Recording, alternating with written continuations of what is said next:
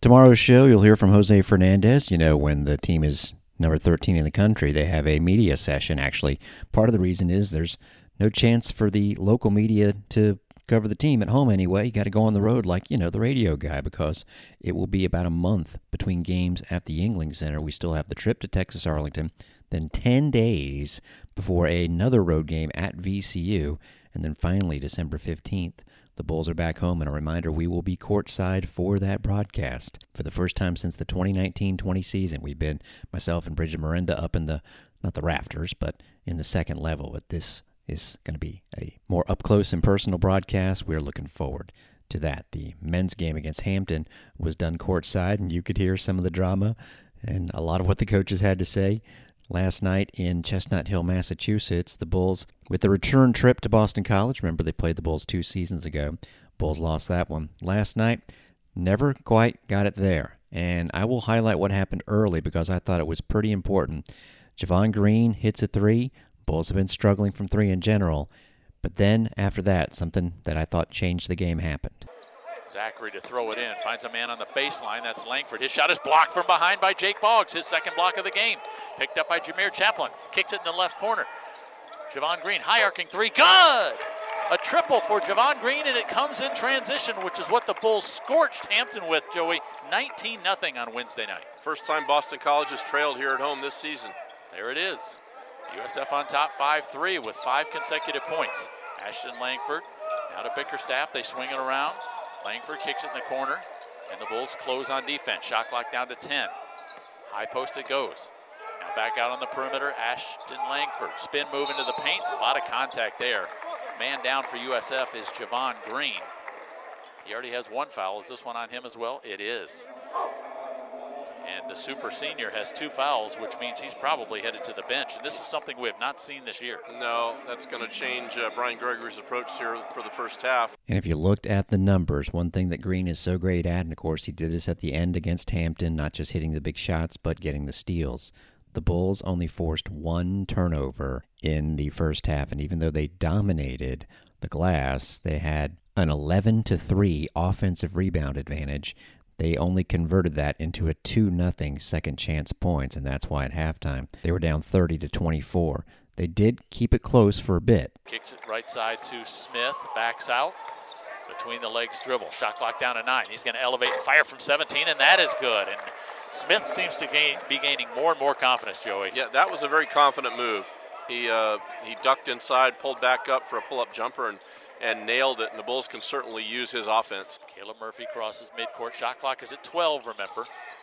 High post from Tchewa. Murphy passes to Sam Hines. Going to elevate and fire from 18 feet. That's around the rim and in. And the Bulls with a couple of buckets here. And 23-16, BC by seven. Caleb Murphy at the top. Elevates from 18. That one is good. And that is where Caleb Murphy has been making his living this year. The two ball just inside the arc. And usually off the bounce think USF is a little bit deeper than BC, so maybe that'll work in USF's favor. Caleb Murphy beats everybody off the dribble and gets in there for a two-handed slam. He's done that a few times this year. Just an explosive move to turn the corner and get to the rim. USF cut it now to three. It was eight at one point in the first half, and now it's 23 to 20. Bulls trailing. But that was as close as they got. It was weird. The second half, Boston College really never blew it out until the very end. The margin essentially stayed between 6 and 9 all the way down to the Bulls getting two free throws from Greene with 7 minutes left. They were down 46-42, but they would only hit one shot the rest of the way until a dunk at the very end of the game by Bayron Matos struggled down the stretch. You heard the name of Makai Ashton Langford, their point guard, ended up with seven assists driving the lane and feeding guys for open dunks. It was kind of a fun night if you were the Eagles, unfortunately, not so fun if you were the Bulls. 64 49 the final. Here's some of Coach Gregory with Jim and Joey afterwards.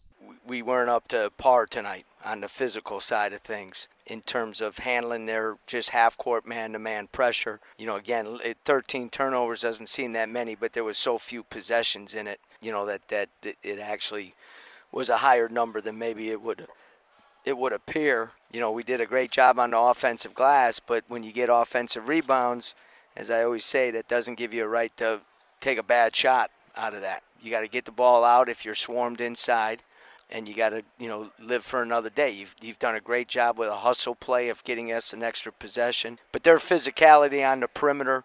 You know, obviously, you get two early fouls on both Chaplin and Greene. Really put us in a in a bind there you know, from from there you're just kind of playing to kind of hang in there, and then we did a pretty good job in the in the first half. And to be honest, with six minutes to go in the game, it's a four point game. You know, it's a four point game. Uh, and we haven't shot the ball that well. We haven't played all that well. But again, their physicality on the perimeter and in, inside, you know, their big guys really hurt us offensively and defensively. Miss a lot of shots around the rim. We miss a lot of shots around the rim, and and uh, you know when you're when you're maybe not shooting the ball as well, you got to do a better job of finishing some plays around the basket, and we didn't do that tonight. A couple things he pointed out there: the ability to get the offensive rebounds. The Bulls led in that category 15 to eight, but only four second chance points. Actually, Boston College had a plus nine and a half rebounding edge coming into this one, one of the best in the country. And the Bulls out rebounded them 41 32. And while I'm thinking of it, going back to the women's team against Stanford, out rebounding the Cardinal 52 to 38. Stanford, in its other two games in the Bahamas, plus 21 against Indiana, plus 10 against Maryland, and against everybody else at plus 11. So the Bulls men's team won that category last night but couldn't take advantage. Meanwhile, just six turnovers committed by Boston College, only 13 by the Bulls. You heard Coach Gregory say, but Boston College converted those into 16 points off turnovers. And at the end, I mentioned how their point guard kind of had a field day. They made their last six shots all on layups or dunks. Bulls at one point in the game missed 10 in a row. And in the pivotal time down the stretch when they were still in it, a one for six stretch from the floor. Next up for the Bulls, Friday night at home against South Carolina State. That's going to wrap it up for Bulls Beat. Thank you for listening. I'm Derek Sharp.